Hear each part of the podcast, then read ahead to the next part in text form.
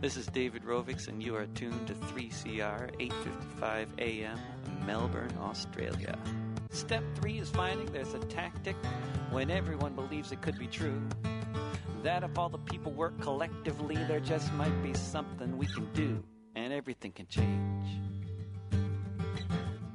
Beyond Zero is a not for profit research and education organisation. We design blueprints for a zero emissions economy. As climate change becomes more apparent, leaders will use these well researched plans that show a transition is possible from a 19th century fossil fuel based economy with its climate changing emissions to a zero emissions 21st century. Check out our website for reports on zero emissions energy, zero emissions buildings, and zero emissions high speed rail. Podcasts of our talks with a who's who of climate change action are all available at Beyond Zero Emissions. If you have some ideas for this show, contact us at radioteam at beyondzeroemissions.org. Tonight's show is called Momentum Gathers Towards Paris. There's so much momentum at the moment, there are so many meetings to go to that I thought I'd give you a little bit of a taste of some of the variety of things that are happening. Last week we heard Professor Kevin Anderson, and tonight we're going to hear another very small talk, five minutes, uh, about his response to Naomi Klein's book and how people have more power than they know about. You know, he says we ha- don't really have to wrestle power away from the fossil fuel companies. We already have the power. We just need to find the will to exert it. And since making this program, we've just had the changeover of Prime Minister, and I've uh, included here a talk by Malcolm Turnbull he gave at the Beyond Zero Emissions launch. Back in 2010, when Beyond Zero Emissions published its first book, Malcolm Turnbull was on the stage, giving us every sign that he understood exactly what we were about and was all for it. We'll hear also from Professor Will Steffen from the Climate Council, and then several of the small talks um, about people telling their stories, like David Karoly, professor from Melbourne University, talking about how he got into climate science, Stephen Bygraves talking about why we need to still keep pressing for zero emissions and even beyond zero emissions, why it's so urgent. This talk, uh, this evening's talk starts with Malcolm Turnbull. Now, I was there in the packed Sydney Town Hall and the atmosphere was electric. It's now five years later, and um, I am trying not to overreact to Turnbull becoming the Prime Minister. Uh, I've never voted for him, but I'm in his electorate, and I've always hoped that he would come good because he spoke so well that night at the Sydney Town Hall. Uh, since becoming Prime Minister, he has kept Greg Hunt as Environment Minister, even though Turnbull himself said the direction, a- action plan was bullshit. He's kept the same irresponsibly low emissions reduction targets, and he's still a neoliberal. We have to realise that behind the scenes he would have had to have made deals, and I hope these are only short term. One of the people he would have dealt with was the Nationals leader, and now the Nationals have, le- have uh, elected a new leader, and Barnaby Joyce must have voted for that person, even though he said he would protect the Liverpool Plains. But that person is Larry Anthony, and he is known personally to have argued the case for Shenhua's coal mines over the rights of Liverpool Plains farmers. Uh, none of the major parties are calling for fossil fuel subsidies, the, which are in the billions every year, billions going to subsidise this last century industry, fossil fuel. Yet the same amount, the billions that are going into those subsidies, would pay for the whole Beyond Zero plan to get uh, zero carbon electricity, 100% renewable energy, electricity. Um, I know these are drawbacks, but whatever the short term deals Turnbull has made, I think there has been a change in culture. There's, as one commentator said, there was a kind of collective sigh of relief when Turnbull took over. One of the things I've been reporting upon is the media and these um, think tanks and psychology that's going into disempowering people. And I'm very hoping that Turnbull will frown on the IPA agenda, such as you heard last week when I reported from New South Wales Parliament, where the Liberal member Peter Phelps called out to the public gallery that the people there were psychopaths, socialists, and suckers. You know, how insulting to say that to the public who are only defending the land against coal seam gas. I hope Abbott will create a, a, a cultural change in the Liberal Party where that is seen as old Cold War rhetoric. We know that Tony Abbott was dog whistling racists and reactionaries and wind farm haters. It was a desperate effort to keep us locked in the 1950s, and Turnbull has sort of whistled up a different uh, tune here. Just as he agreed to speak at the launch of the Zero Carbon Australia plan, he will call on the expertise of many people keen to work on renewable energy and changed land and water management and more resilient cities. I was heartened by some of the words Turnbull said in his first week, and I'd just like to repeat what gave me hope. The Australia of the future has to be a nation that is agile, that is innovative, that is creative. We can't be defensive, we can't future proof ourselves. We have to recognise that the disruption we see is driven by technology, and the volatility in change is our friend if we are agile and smart enough to take advantage of it. Now, that is really what a lot of our guests on this program have been saying over the years, and I hope that Turnbull will promote those ideas. I'm hoping he'll go to Paris, then he can come back and say, OK, everybody, time to recalibrate. I hope that Labor and Liberal will fight out the next election on who can get the highest renewable energy targets and who can phase out coal the quickest. If the country voters would show the National Party that if they're just a party for miners and they're not going to stick up for the rural livelihoods, well, then they're out on their head. I hope also that city voters outside election time will start getting active, will join up with 350.org or Lock the Gates, Friends of the Earth. You know, I don't care which one you join up with, Greenpeace, Beyond Zero Emissions, there's something there for all of us to do to learn a lot and to use all the millions of skills we have to bring in these kinds of innovations. It really is a kind of wartime situation, and everybody needs to step up, not sit back. I think perhaps learning how to tweet the politicians and the companies would be good. I'm trying to learn how to do that and to turn up the heat at massive rallies so that they can see we mean business. You could also pass on the video of Malcolm Turnbull giving this speech that I'm going to play to you now. It's attached to our podcast. And by the way, Malcolm Turnbull mentions Matthew several times, and that person is Matthew Wright, who was the first CEO of Beyond Zero Emissions he was always on the radio program, the Beyond Zero Emissions technical program, and he gave me a lot of help getting started in radio. And he is the prototype of the sort of innovative, disruptive, agile mind that I am hoping the new Parliament will consult and promote from now on. Well, well, thank you very much, Quentin. It's um, it's uh, distinctly uh, um, I'm privileged to be categorised as a pariah here tonight. Uh, you know, it's an interesting thing. Quentin made the point that um, this issue, this issue of clean energy and climate change, has not been at the forefront of this election. And Bob Carr just said to me a moment ago that he didn't, he didn't think there were any media covering this meeting tonight. I don't know whether that's true or not. But it is remarkable that on a cold winter's night, this issue has managed to fill the town hall. And that tells you something. That tells you something about the extent of the concern that Australians have about climate change and the interest in and hunger for information and knowledge about the way we can deal with it and the way we can move, as we must move if we are to effectively combat climate change, to a situation where all or almost all of our energy comes from zero or very near zero emission sources. Now, our response to climate change must be guided by science.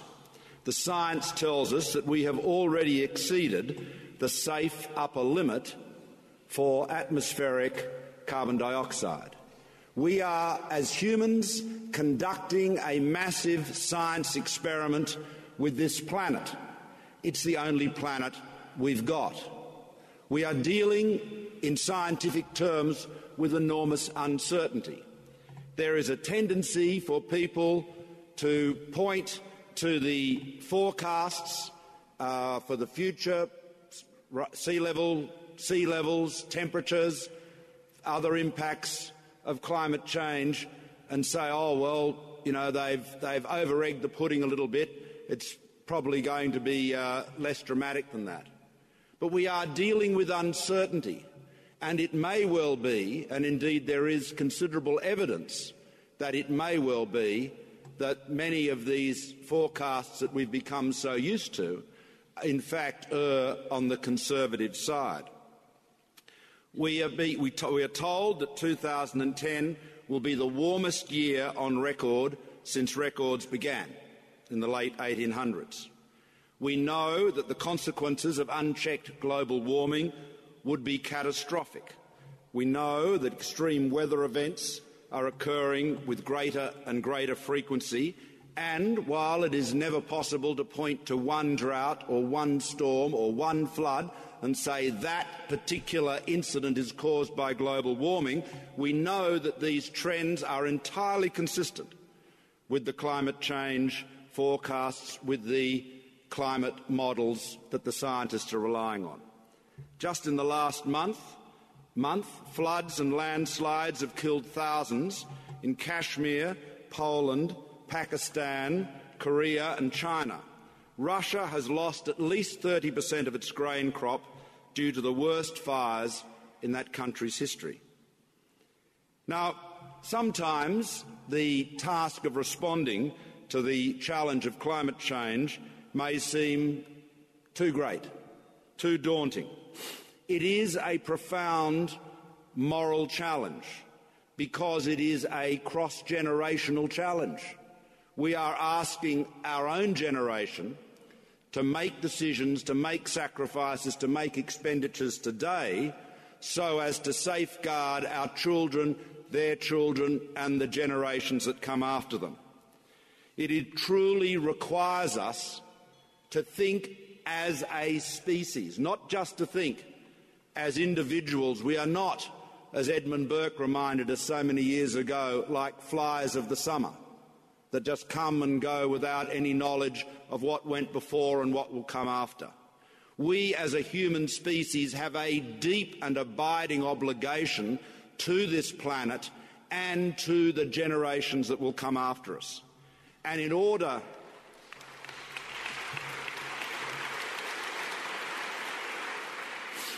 Now, in order to do that, in order to discharge that obligation, we must make a dramatic reduction in the world's greenhouse gas emissions. Now, you can look at the targets, a 50%, the common sort of rubric, rule of thumb is to cut emissions by 2050 to a level equal to 50% or even lower uh, than they were in 1990 or, or 2000. I promise you, you cannot achieve that cut, you cannot achieve it without getting to a point by mid century where all or almost all of our stationary energy, that is to say, energy from power stations and big factories and so forth, comes from zero emission sources. You sit, the, the mathematics simply will not get you there. The arithmetic, not, not, not as complex as mathematics, the arithmetic will not get you there unless you can do it. And so technology is of absolutely vital importance. Now, I want to congratulate Matthew and all the authors and collaborators on this report. This is a fantastic piece of work. Many people will look at it and they'll say, it's too good to be true. And we all know that often when things are too good to be true, they probably are. But let me say, let me give you one piece of data, one fact, one insight, which should give you encouragement as you read this report. You'll see that the key technology that this project relies upon is concentrated solar thermal power. As you know, the great challenge with uh, renewable sources of energy, solar and wind in particular, is that they are intermittent. So, what do we do when the sun isn't shining and the wind isn't blowing? How do we store that power? There's a very detailed discussion that the authors will go through with you tonight, and I won't even begin to uh, canvass it. But there is the ability with concentrated solar thermal power stations to use the sun's energy to superheat a substance, in this case molten salt, that will hold its heat for long enough to be able to continue to generate steam and hence energy after the sun has stopped shining or you know after, during day after day of rain. So th- there is a real opportunity there with that technology to generate baseload power from solar energy, something of a holy grail. Now, there are some small plants in operation that are doing just that now, and there are a number of much larger plants that are about to be commissioned. You, but you might still say, not unreasonably, look, this has not really been proven at a big industrial scale. And you'd probably, probably be right. But let me say this to you concentrated solar thermal is a more proven technology than clean coal is.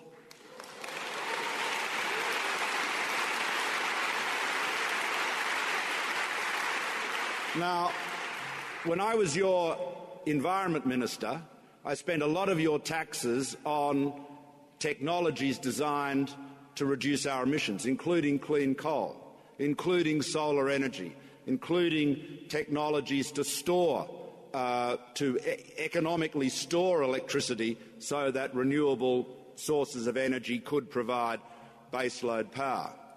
But one of the things, and it's a sobering thing to bear in mind, and those of us that follow the literature on clean coal would be aware, are aware of this, that despite all of the money and all of the hope that has been put into carbon capture and storage, there is still, as of today, not one industrial scale coal fired power station using carbon capture and storage.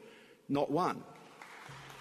Now, this, this is a frightening prospect because if you look at the work that's done by the International Energy Agency or any number of, of bodies, think tanks that study how we can model our way to a low emission future, clean coal is a very big part of the assumption. And while I believe, as a, as a matter of prudence, we should continue to invest and pursue that technology, you do start to get something of a sinking feeling as you contemplate the fact that the hope of the side has not yet stepped onto the field to play his first game. It's a real challenge. So, all of that underlines, firstly, don't be too sceptical about this. This is a good piece of work, and the, the most radical technology in it is far from unproved. Secondly, let's remember governments should not be picking technologies. It's tough enough for the private sector to pick technologies it's almost invariably the case that governments will get it wrong. That is why, in the long term, and really sooner rather than later, we must have a price on carbon.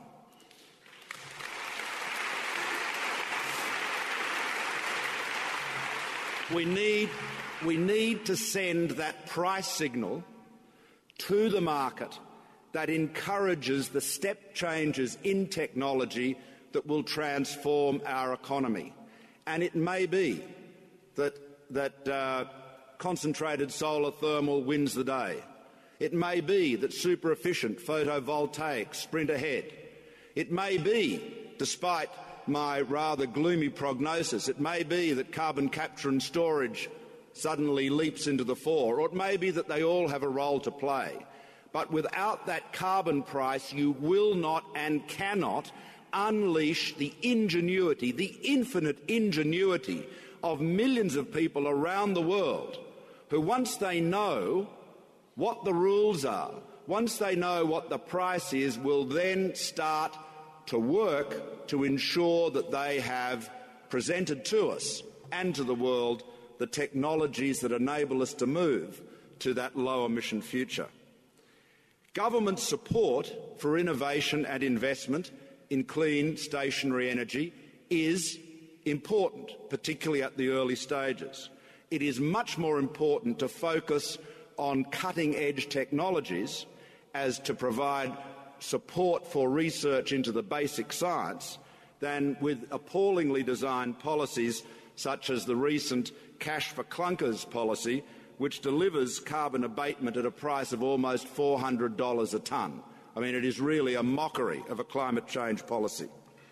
Now, we must give the planet the benefit of the doubt. We must act now. Now, the Coalition, as you know, no longer supports a market based mechanism to put a price on carbon, and I regret that. Nonetheless, it has pledged, if elected, to introduce policies which, by purchasing carbon offsets, has the potential to meet the 2020 target uh, of a 5% reduction from 2000 levels.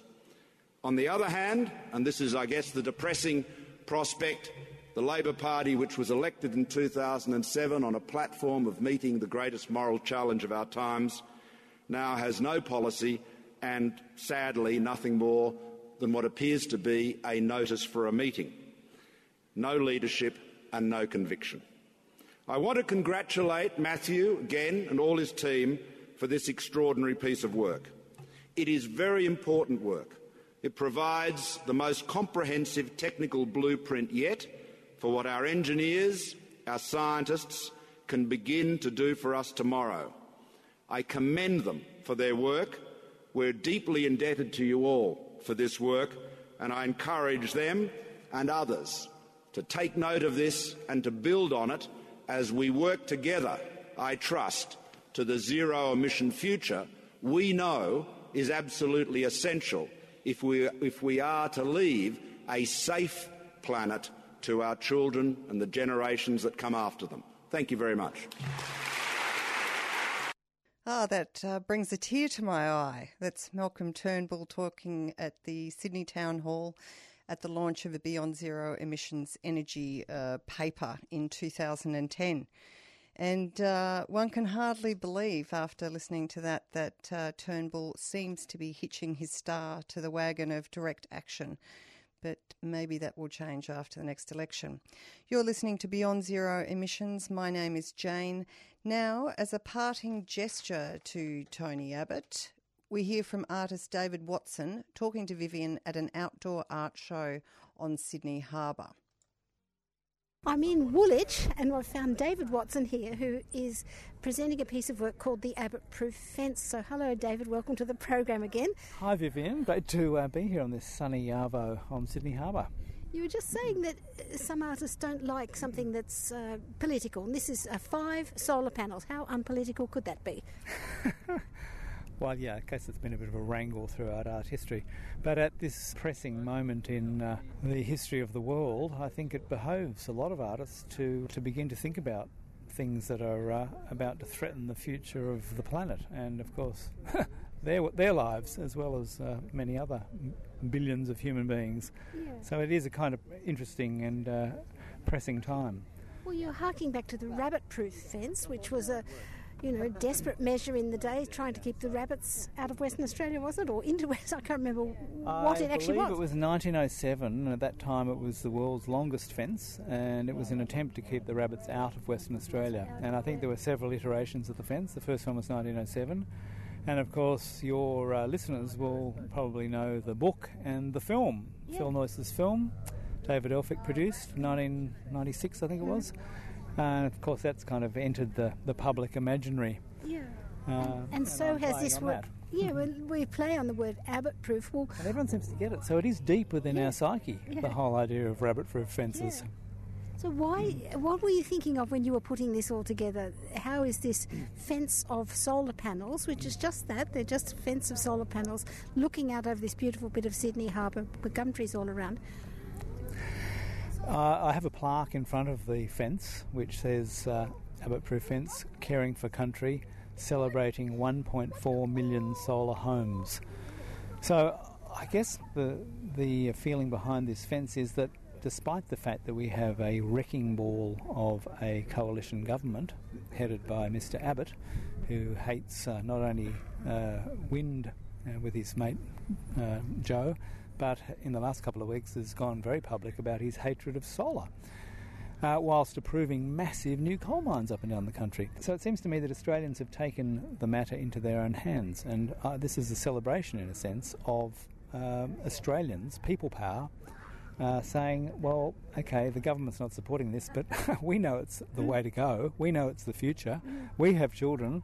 We don't want them to be, uh, you know, dying from the effects of global warming in 30 years. Mm. Uh, let's get thinking about renewables. Let's not get the wrecking ball to it. Let's actually lead the world in the sunniest and windiest continent on Earth. It's a no-brainer, as they say, but a lot of people don't seem to get it. Mm. So I wanted to make a work about it because I've been very, very perturbed by this government, as I'm sure most of your listeners have been. I think it's this thing about the voters that you can get through to the voters by saying, "Oh, aren't they ugly those wind turbines?" or "Oh, I hmm. just don't like it." Then, and yet, so many people like are screaming out around New South Wales, like Bulga people who are right in the face of this Grand Canyon coming right down on their village. Hmm. Hmm. And many towns have been swept away by the coal mines. That's ugly. That's devastating and it's very ugly for the future because it has this climate impact the exported coal. But how do you do you get it that voters are actually open to these sort of aesthetic arguments? Ooh they're ugly i don't like them. It seems so simple minded to me. I think as the facts of global warming hit home, it's evident to anyone with half a brain that a sustainable future is the only way to go. Um, we cannot go on poisoning the earth, wrecking the earth, um, disrespecting country as we have for 150 years. It's been terrific. I mean, there's no debate. Coal's been terrific for the uh, the largely white boom we've had uh, well, rather well off population of Australia for a good deal of time. But it is no longer all right. And it's the canary in the mine, to mix a few metaphors there. The canary is dead. It's time to wake up. Well, David Watson is the artist I'm speaking to, and he's famous for doing a swim along the Parramatta River. And the last time I met you, David, you were thinking about a great walk along the power lines up to where the mm. power is made. And, and I think you like mm. following lines and like song lines, Aboriginal people. It's something you like this idea of travelling and seeing the country. And you just introduced me to someone there who's inter- interested in the Great Northern Walk and creating these walking paths. What what do you think um, is the benefit of that? You know, walking in nature or creating following paths uh, to get the mind moving in the right fashion. Mm, well, I may be deluded, but I think there is a growing thirst amongst our populace, probably the populace of the globe, to get back to some meaningful, um, physical, and often transcendental, simple uh, ways of operating in the world, and walking is one of those. Swimming is another. The man you spoke of inaugurated the Great North Walk um, 30 years ago, and that is now a well beaten path between Sydney and Newcastle. But that didn't exist. People didn't think of walking through the bush for 14 days from Sydney to Newcastle. But now that's an accepted mode of experiencing this country, and I think it is uh, an Aboriginal uh, way of uh, getting back into the place we've inhabited, but perhaps have been wrecking inadvertently for a couple of hundred years. And I think people are waking up to the fact that we need to be immersing ourselves far more carefully in our uh, in our places and treasuring those places and looking after those places. And the globalised environment, I think, unfortunately, through virtual uh, communication, has almost by def- by accident meant that we don't have to worry about place because we're displaced. We're in virtual space. And I think the idea of having one's feet on the ground is, is gaining some traction again, almost because of that. People are realising they've become too disconnected from actual places, which still do exist, despite the computer. Well, your your work is a bit of a parry to Mr. Abbott, and we know he's a, a fighter. If you had him with you, or sitting here on this rock looking out over the Sydney Harbour, what would you like to say to him? He's a man in history, we're people in history. It's so vital that the next decade we do something radical. The world has to do radical things, and they're working on it, but it all seems a bit slow. What would you say to him? I'd say to him, being a, an economic uh, pragmatist, Tony, take into account the economic and social costs of coal mining, of fossil fuels, if you're going to compare them to the almost uh, non existent environmental and social costs of renewables. And then you can compare apples with oranges. At the moment, we're, we're purporting that, that coal is just a free kick and why wouldn't you want to use it? Well, it's not a free kick, it's actually poisoning us and the lives of Indians and Chinese. And the sooner the world uh, wakes up to this, I think the, uh, the sunnier will be this country and the world's future. Thank you. That was David Watson at an art exhibition. His artwork is called The Abbott Proof Fence. And as Viv just said, that was David Watson, uh, clearly recorded when Abbott was still Prime Minister. Last week, we heard Tyndall Centre's Pro- Professor Kevin Anderson on why scientists are not telling us really how wrong the targets we are looking at in Paris will be. Here we have another Kevin Anderson piece talking from London about Naomi Klein's book, This Changes Everything. He says we already have the power to wrestle with the vested interests of coal, oil, and gas and it seems, according to him, that we just don't know yet what we can achieve. Listen how, as he sees great scope for us to get our democracy to work in our interests. Uh, th- this changes everything, uh, I said earlier, and that happens to be the title of Naomi Klein's new book. Yes. Uh, have you read it? I, I read an early version of it. You yes. read an early version of it. Any area? Could you just sum it, sum it up for people who haven't read it as best you can? any areas of disagreement with her? Because that would be my headline. You know, cat fight between academic and activist. um, no, uh, there are no there are no significant areas of disagreement. There are things that we, we need to, that that I would view differently to her on, on some areas. So I, I well, her book takes a particular focus. It doesn't try to resolve all issues around climate change, and I, and I think it's it is a is a very well made argument and I think it's hard to really disagree with her thesis within the book, and it's a well, it's well referenced, it's, it's careful and, and, and, thoughtfully put together. But I don't think it is, it, it, it you know, it, it, changes everything, it doesn't solve everything.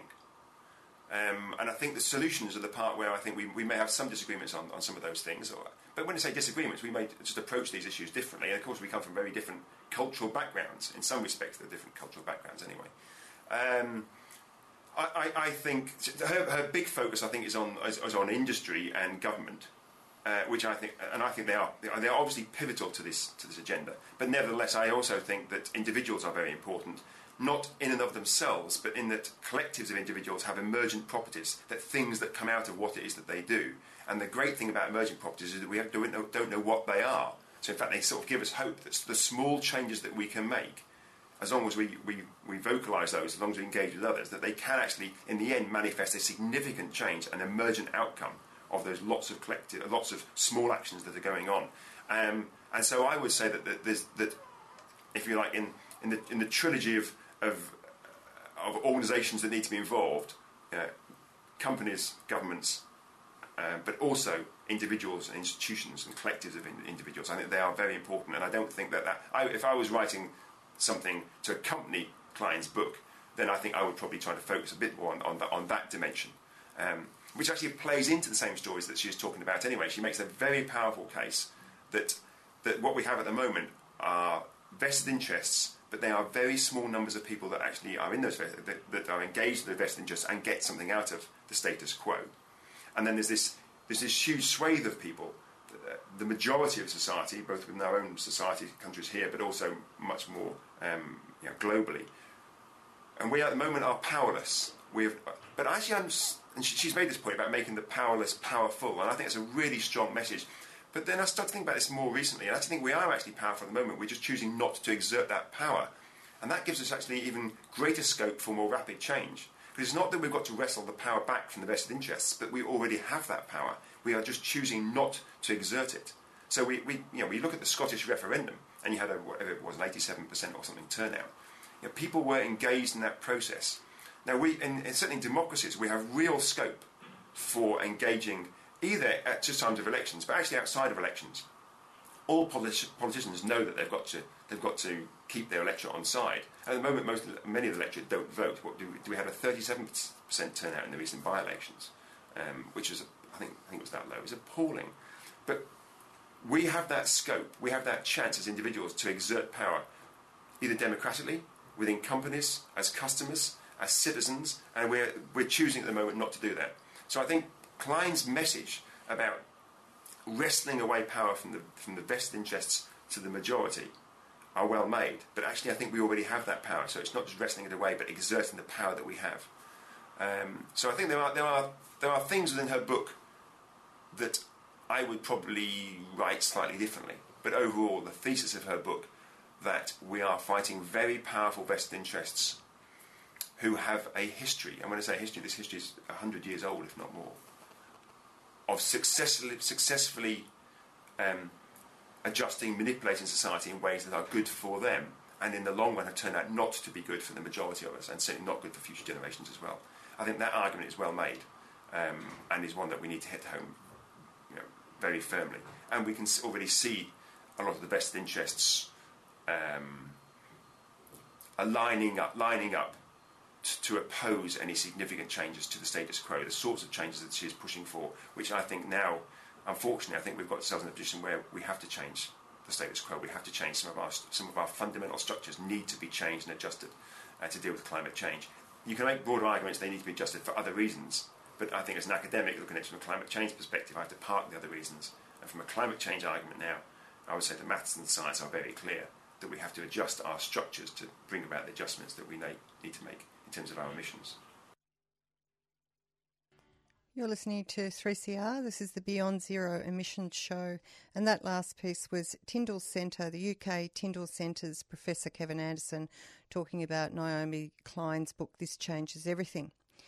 The next item uh, we have to thank Roger Vise for. He went along one cold night, one cold Melbourne night, to Melbourne University Union House to record these personal stories from climate leaders. Professor David Karoly comes up first, telling us how he started out in climate science. Climate science. Then we have Beyond Zero Emissions CEO Stephen Bygrave, who asks why can't Australians push for 100% emission reduction targets? I was really interested in outdoor activities and the environment. And when I was doing low temperature solid state physics, no one understood it at all. What I wanted to do was to be able to explain what I was doing to my mother. And I realised that everyone, everyone had an interest in the climate. And suddenly I realised that if I did maths and I did physics, I could apply it to understanding the behaviour of the atmosphere. Fast forward a bit more than a decade, and in 1987 I was doing research on climate variations and climate change and trying to disprove this newfangled idea that increases in greenhouse gases were having an impact on the climate. This was in the mid 1980s. Climate change was not a major news item then. And I was a mad scientist who thought everyone else was wrong and that climate change due to increasing greenhouse gases just wasn't happening.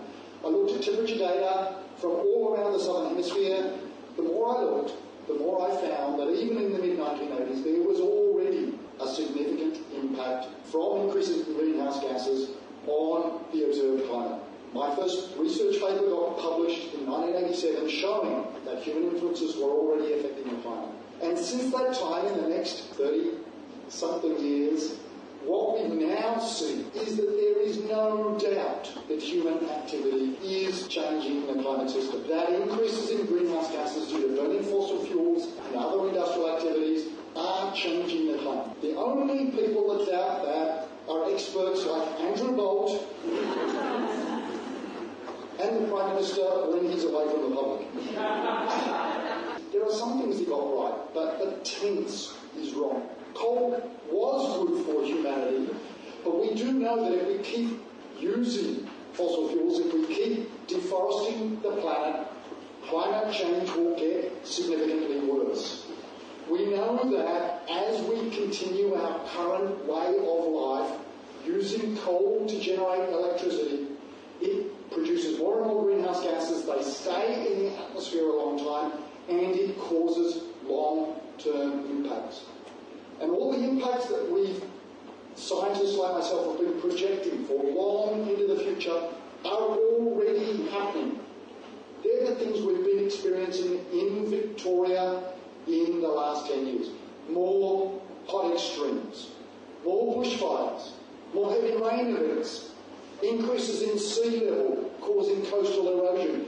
We are seeing all those already. And what we do know is that as we emit more greenhouse gases, climate change ramps up even more and the impacts get bigger. We also know we have choices, but these choices need to be made very, very soon. And the choices we have are like Goldilocks, but we don't have a just right planet to go back to. We have a planet that is warmer or a planet that is disastrously warm. And that disastrously warm is 4 to 6 degrees warmer. That's what we get when we follow the Gina Rinehart scenario, which is dig it up and burn it as quickly as possible. And unfortunately, that also seems to be the scenario for many members of the current government and a significant fraction of the Labor Party as well.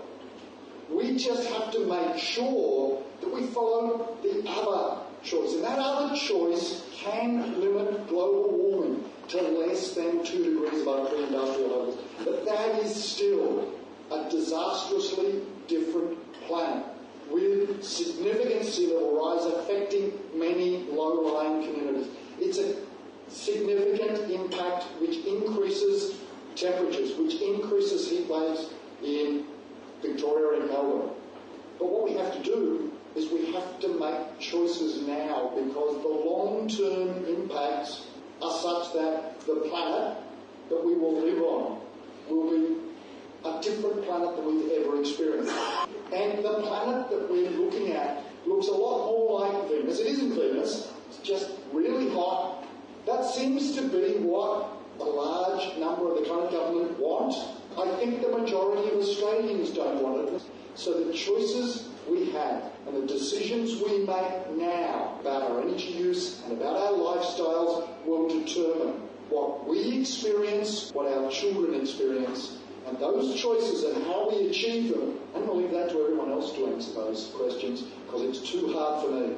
Thank you. Well, it's always a pleasure to speak after David because you've all heard about science, and David is a world renowned expert on climate science. BZE, Beyond Zero Emissions, we absolutely accept the science, and our job is to say we have solutions and to identify those solutions that can be implemented right now. Even many of the world's leaders are now saying we need to go to net zero emissions in the second half of this century in order just to get to two degrees warming. So this is going to be a huge challenge but it's also something that can be done. We have renewable energy now in Australia, which has the high, rooftop solar has the highest penetration rate in Australia than anywhere else in the world. Thanks to our colleagues mostly in, in, in South Australia, where that's just going gangbusters. We've shown that we can actually transition to uh, 100% renewable energy in, in Australia in a 10 year period. I was in Canberra last night uh, where I saw Mark Butler speak, the opposition spokesman for environment and climate change.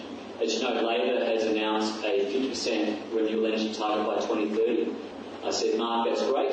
Um, what about 100%? We were heading for 28% renewable, en- renewable energy in this country by 2020 until Tony Abbott uh, interfered with the target. I actually had the fortune of uh, designing that target back in government in the late 1990s. And the aim of that target was to set long-term investment signals. So when you play with the market, you send all sorts of uh, disinvestment and, and uncertainty in the market, which means 50% is a no-brainer by 2030. In fact, if you just keep current growth of renewables at its current state, you will get 50% by 2030. So 100% is uh, certainly ambitious, but we've shown this is achievable.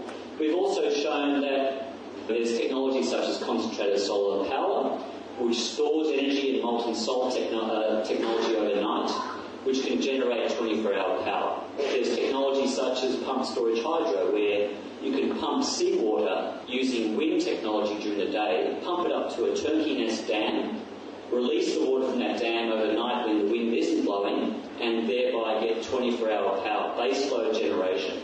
So this is technology that can meet all of our needs. Uh, in fact, with rooftop solar and the penetration rates in Australia, we're seeing um, wholesale prices actually fall. We're also seeing during peak periods uh, prices drop because solar is running in the day when, you, when everyone's turning their air conditioners on. So in fact, renewables offer an enormous opportunity in this country, and as you know, we're endowed with such vast resources here. We've also looked at things like electric vehicles, high-speed rail. Uh, these technologies can be powered by a grid, which is based on 100% renewable energy. Um, the hard one's agriculture.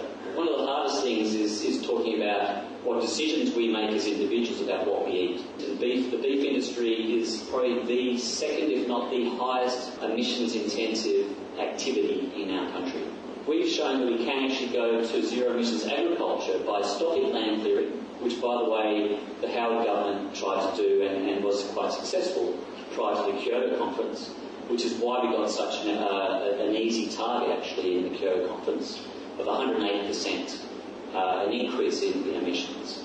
And we, we got that, Australia got that, because John Howard argued that we'd stop land clearing. So stopping land clearing will actually reduce our emissions by 100 million tonnes a year, reducing livestock numbers by about 20%, um, improving the, the times in which we burn savanna landscapes in the north of Australia, and also more effective manure management, soil management, and then reforesting only 13% of Australia's land mass, which is steep or degraded or suffering from salinity, we can actually move to zero emissions agriculture. We've also looked at zero emissions buildings. We've got an initiative called Energy Freedom. Every home can be a net energy producer. So um, this can all be done. Um, I asked my partner last night about electric vehicles because he comes from uh, Port Adelaide. And as you know, the current government said that we won't have car manufacturing in this country anymore. So I said to Mark, well, what about electric vehicles? Isn't this a great opportunity to uh, retrofit those factories which have been making Holdens and Fords and Toyotas and other things?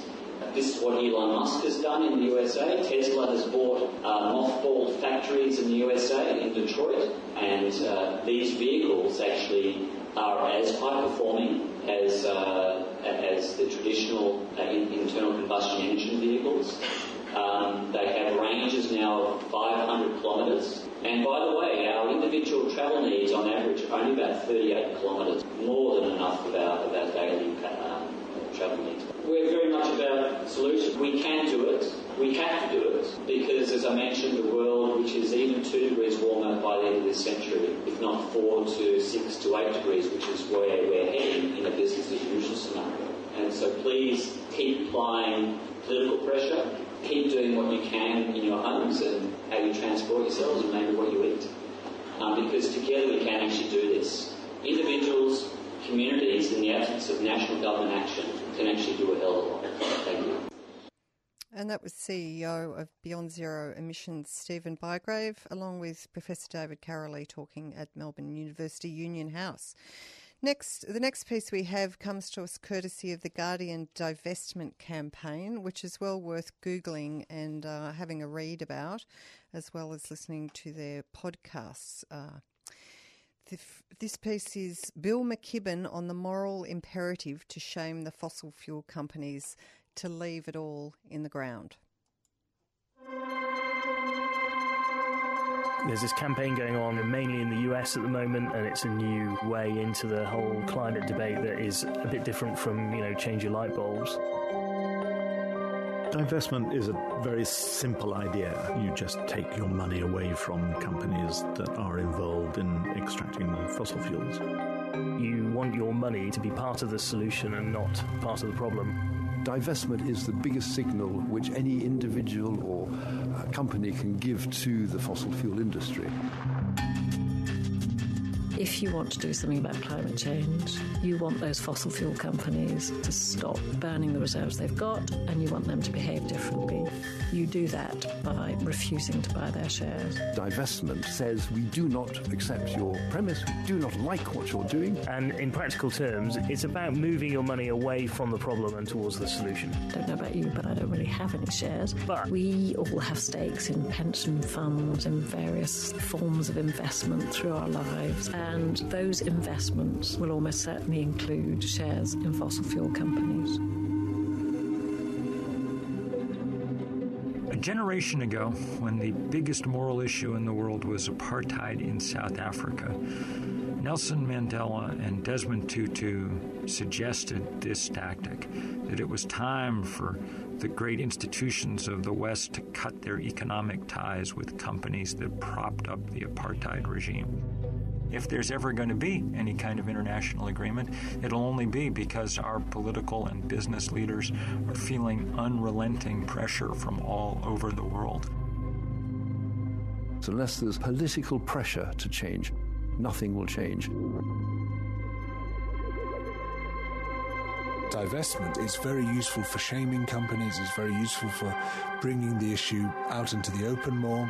It provides a really powerful moral framework this is not a normal movement. There are no great leaders. There's no Dr. King of the climate movement. Fossil fuel industry is sprawling. It's uh, protean. And so the resistance to it needs to be the same way. But that's the exciting part. The change isn't a technological change, it's not scientific change, it is now social change. We should be tackling the fossil fuel companies directly. Leave it in the ground. In the ground.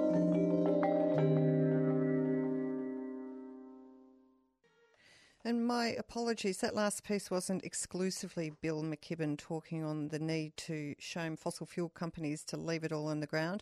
Bill was the American voice, and the other two voices one was Alan Rusbridger. He was the now departed editor of The Guardian who, who uh, initiated and got up the Guardian divestment campaign. And the female voice was, I think, one of the uh, senior journalists who was involved in, uh, at the least, putting the podcast together.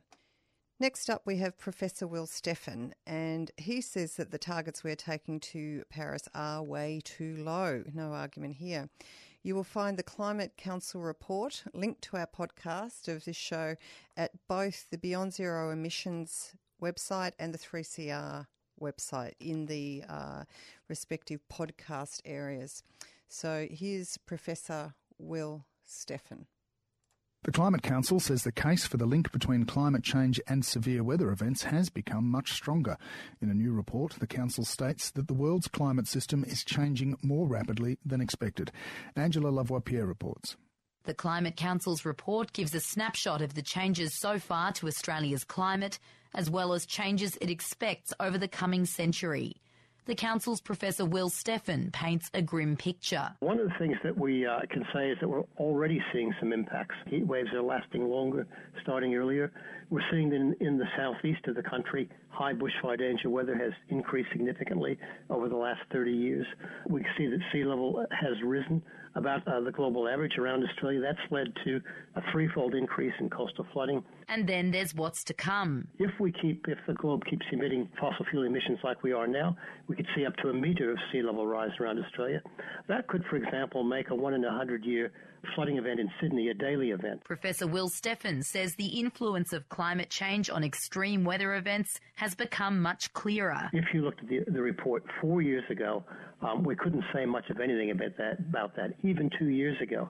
Now we can say with high confidence, for example, that 2013, which was the hottest year on record in Australia, that was virtually impossible without climate change. The federal government announced earlier this month it would take a target of between 26 and 28 percent to the global talks in Paris at the end of the year. The baseline for the reductions would be 2005 levels. Along with many other climate change experts, Professor Steffen believes Australia's target is too low. 195 countries around the world have signed up to 2 degrees as the maximum they want to see temperature rise. If you took the USA or the UK's target, you would be in the ballpark. You'd have a fighting chance if you kept reducing at that rate afterwards, after 2030. You'd have a fighting chance of getting there. If you took Australia's target, you'd be heading for a three or four degree world with really serious impacts, uh, almost surely impacts we couldn't adapt to. The Federal Environment Minister, Greg Hunt, doesn't see it that way. Well, that's uh, not analysis that I've seen to this stage. The best analysis is that uh, we will make significant progress at the Paris conference. Remember this Australia is moving from minus 5% under Labor to minus 26 to minus 28% under the coalition. Mr Hunt believes Australia's comparatively small population should be taken into account. Well, Warwick McKibbin has made a very interesting point. He's a leading professor at ANU. He's talked about effort. And what we see is that Australia has the uh, highest per capita reductions of any significant country um, in our targets. So a massive effort. The Climate Council's report is due to be released later this morning. Angela Lavoipierre reporting. And that's the show for Beyond Zero Emissions tonight. Good people,